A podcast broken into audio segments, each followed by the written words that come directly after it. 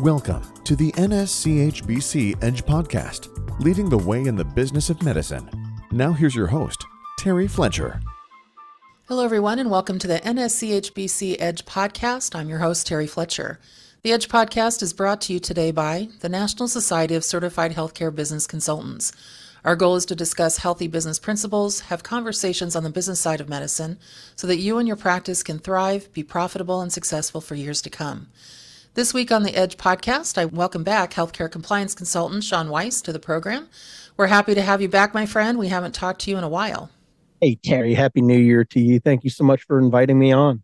Thank you, and happy New Year to yourself. So, our topic of discussion is today is that you know Sean and I uh, actually participate in several podcasts away from the NSCHBC, but also we're bringing that um, kind of into the business of medicine because our topic is talking about the proposed changes to the 60-day rule for Medicare and also some of the 2023 updates that are really important to many physician and dental practices out there and if you're not updated, now that we're into January, uh, you could be doing some things or not aware of some things that could come back on the back end uh, and be a problem. So, we're going to start right off today with some of the expertise that Sean gives us. And Sean, first tell us what that 60 day rule actually is.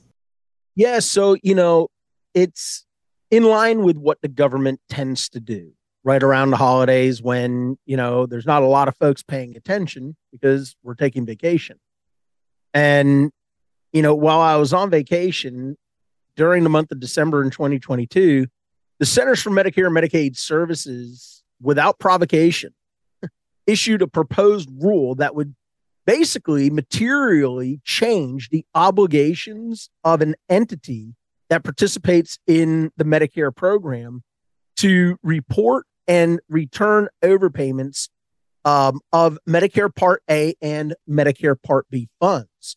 And what the proposed rule would do is to revert to the definition of identify that CMS originally proposed back in 2012.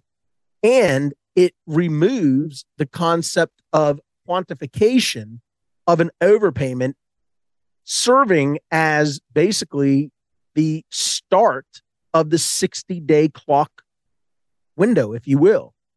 So if someone has to send an overpayment to Medicare, um, based on is it self-reporting or something that was found from it something is. they got in the mail self-reporting okay so now they the clock is a different clock than it was in 2022 is that what you're saying yeah so rather than allowing Part A and Part B providers. And remember, this also applies to suppliers, durable medical equipment suppliers. Rather than allowing them time to conduct what we all refer to as reasonable diligence prior to making a determination that an overpayment has occurred and allowing us the opportunity to quantify the amount of the overpayment as it's currently set forth in the current overpayment refund rule, which you can find at 42 CFR section 401.305. No, so I wanted to just kind of take one step back a little bit. One thing that Yeah. maybe our audience isn't aware of is what a self-reporting rule is. Let kind of comment on that real quick and then continue because I think some people don't Sure. don't think that they have to refund any money unless they get someone knocking at their door or you know something in the mail. No, that's such a that's such a great point. So by contractual obligation, by statute, by code, if you become aware that you have received that you have received a remuneration above and beyond what you were entitled to, or let's just say you you billed for a service, but you don't have any documentation in the medical record to substantiate the billing of that CPT code. So you got paid for a service that essentially didn't happen, right? Because the old adage, if it's not documented, it didn't happen. So, under Medicare regulations and as part of the Affordable Care Act, they created what's called the 60 day rule. And you are compelled to issue voluntary refunds when you identify and confirm that you've received a Medicare overpayment. Okay. Let me let me take it a step further, Terry. Okay. The new proposed rule would require those who participate in Medicare Part A and Part B with respect to overpayments, they have to be reported and returned within 60 days of the provider or supplier having actual knowledge, meaning just knowing that you received the overpayment. Your clock starts. Right now, under the rule, you have up to eight months to conduct a bona fide investigation. And then you have 60 days once you've confirmed and quantified your overpayment to issue a refund. So now with the proposed rule, um, it, it requires that the overpayments be reported and returned within 60 days of the provider or supplier having actual knowledge or being in reckless disregard or deliberate ignorance of the existence of the overpayment. And what that means is under the current rule, providers and suppliers that become aware of any potential overpayment that may have occurred are expected to investigate the existence of the overpayment and determine the amount before notifying the government and returning the overpaid amounts.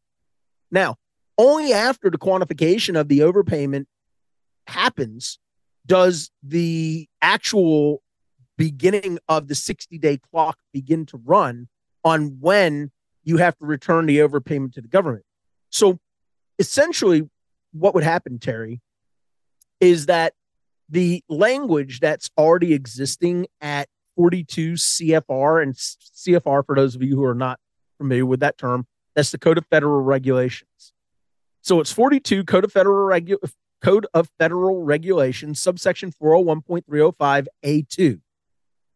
It states that a person has identified an overpayment when the person has or should have, through the exercise of reasonable diligence, determined that the person has received an overpayment and quantified the overpayment uh, amount. And further, a person should have determined that the person received an overpayment and quantified the amount of the overpayment if the person fails to exercise reasonable diligence and the person in fact received an overpayment. So that tells us that we have an opportunity to do our reasonable diligence and then quantify the amount of the overpayment. That's the existing language. And what the proposed rule would do is, and again, it stays in the same section, it, it would change it to say that a person has identified an overpayment when the person knowingly receives or retains an overpayment. And the term knowingly has the same meaning as it's set forth in 31 USC, which is the United States Code 3729B1A. If you're not familiar with that section, that's the False Claims Act. And if you look at the main term that CMS is proposing, knowingly is defined at the section that I just stated for you in 31 USC 3729B1A. It means that a person with respect to information as actual knowledge of the information. Second, acts in deliberate ignorance of the truth or falsity of the information. And three, acts in reckless disregard of the truth or falsity of the information. So let me let me interject here a little bit. So yeah, so um, one of the things that I love about you is the fact that you are my regulatory guru. I mean, you can spout off regulatory information, chapter verse, like nobody I know, and uh, I can probably do it with the CPT book. So it's just it's a it's a really you know great thing to be able to do that. But let me kind of simplify it a little bit for our listeners and just kind of put something out there that I think will kind of bring it kind of all together. So, one thing that you said that had a big impact when I first heard you say this not too long ago was that I think physicians believe that, and this correct me if I'm wrong, but I think a lot of providers, let's use providers. And when I say providers, I mean physicians, dentists, mid level providers, clinical staff. I think they believe that if they've done something wrong and it's not brought to the attention or they knowingly know about it, um, then that's when this is impact. But you said any person. So that could be right. anybody, any healthcare provider, anybody in the office, anybody, anybody who knowingly knows that there's something that was done incorrectly um, can be held responsible. But secondly, on this, I'm wondering if this rule, and you, you know, I know I hear it every once in a while most people come to me for an audit when they want to see if they're missing revenue, if they, you know, if they can capture anything else. Rarely do they say, I want to see, I want to do an audit so that I can see if I'm doing anything wrong and I have to refund. And so I'm wondering right. if many people would shy away from auditing themselves or, or self, you know, um, inquiring on how things are done in their office so that they can, I don't want to say claim ignorance, but not have to find out if something is there. It's kind of like going to the doctor. I don't want to go because I don't want to hear the bad news. What do you think about right. that? Right. So, so I think that's a horrible idea.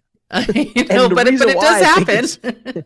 it does. And and the reason why I think it's a horrible idea is because CMS is aligning the the change, the, the, the proposed change to the Civil False Claims Act. And if you act with deliberate ignorance of the truth or falsity, and right, deliberate ignorance is, I, I'll put it in simple speak ostrich with the head in the sand. You can't bury your head in the sand and say, well, I didn't, I didn't know, because the government's going to say, you should have known. You had an obligation to know you have an obligation as part of a corporate compliance program, especially if you have policies and procedures, to audit and to self-report. Um, you know, if we if we had an hour, you and I could go into all kinds discussions about why you want to do this with the Office of Inspector General. But I, I, I'll sum this up for you and the listeners, Terry. The problem that I have with everything that we've just talked about is that CMS fails to address the vagueness or the ambiguity, if you will, that the propo- that the proposed definition creates.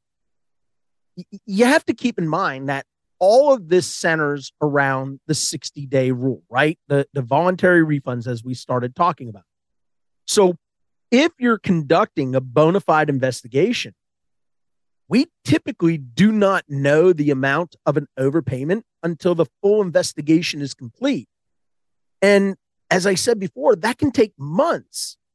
You know, we we currently are allowed up to 8 months to conduct that investigation and then the 60-day calendar starts. Now, the way it is written in the proposed language, just the mere existence of the overpayment requires a refund within 60 days of it being known.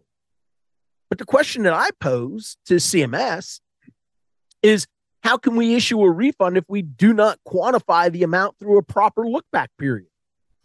Good question. What CMS is trying to do, yeah, what CMS is trying to do, and I understand it, they're trying to align themselves with the Civil False Claims Act. And that's fine. But you you have to look at what you already have in the Code of Federal Regulations, which allows a provider a person, a supplier, an opportunity to use and deploy reasonable diligence to conduct a bona fide investigation and to be able to quantify through a proper look back using a statistically valid random sample, doing an audit, you know, confirming and I, you know, identifying and then confirming your overpayment. Well, let me interject there too. One of the things that I think is really important too, and I'll kind of wrap it up with this. Um, sure. There's a there's a wives' tale out there or a myth that practices think, well, if I do that and I send money back, that's going to trigger further audits for me. It's not. It actually is going to make you look really good in the eyes of CMS and the OIG because think about it if you're self reporting, if you are self policing within your practice through a compliance program, through a compliance model that you have, and you are on top of things, making sure that incident to, shared visits, um, you know how physicians practice the you know dme everything that that sean mentioned. If you're doing things correctly uh, and you're making sure they're done correctly on a consistent basis because remember staff come and go tr- uh, you know provider changeover and so you constantly have to educate on this. And if you can reflect so let's say somebody does come knocking at your door and you can show that you know you have self-reported if necessary or if uh, hopefully you have a compliance plan, that you also have a corrective action if there's somebody that's going against your policy. You show that you're you're not only have done your due diligence, but that you are a proactive and uh, a practice who wants to do things right. That you're not trying to bury your head in the sand. You're not trying to hide anything. That you're not claiming, like you said, the deliberate ignorance. You're basically saying, I want to be above board. I want to make sure that I know the rules and I have staff in place that also know those rules. And we are continually educating, you know, people in our practice, including providers, because I constantly get, Sean, that people are saying in a lot of practices, not only that they don't want to audit because they think it'll trigger an audit or they don't want to self report because they think it'll trigger an audit. And that's not true. Right. No, I, I, I agree with you 100%. And remember, the whole goal that we're trying to, you know, you know, create is a culture of compliance so that when somebody does knock on our door and they call into question what we're doing and why we're doing it, we have we have a strong response. And and I'll just wrap up Terry for you with this last little part. You know, for me this is a prime example of those at CMS not paying close attention to what's clearly defined in the current rules and that by eliminating the existing language and replacing it with the proposed language, CMS is silent. And furthermore, they fail to define or explain what the terms reckless disregard and or deliberate ignorance mean with respect to the provider or supplier who received or retained an overpayment. This was all for anyone who's interested. This was all issued in the Federal Register on December 27th of 2022, and public comments on the proposed rule are due by February 13th of 2023. So make sure your listeners are commenting on the proposed change because if this goes through, it could have wide ranging adverse effects on providers and suppliers. For part A, Excellent. Part B, and Part D. And remember, you know, change is made by those of us who show up. That means commenting, making sure that you are doing your due diligence and that you are following what's happening from a regulatory standpoint. So we would like to thank you, Sean, for being on the podcast today. And your regulatory and federal policy expertise is just, you know, great. We just really appreciate it and your insights to this very timely topic. So thank you for being here today. It's all my all my pleasure, Terry.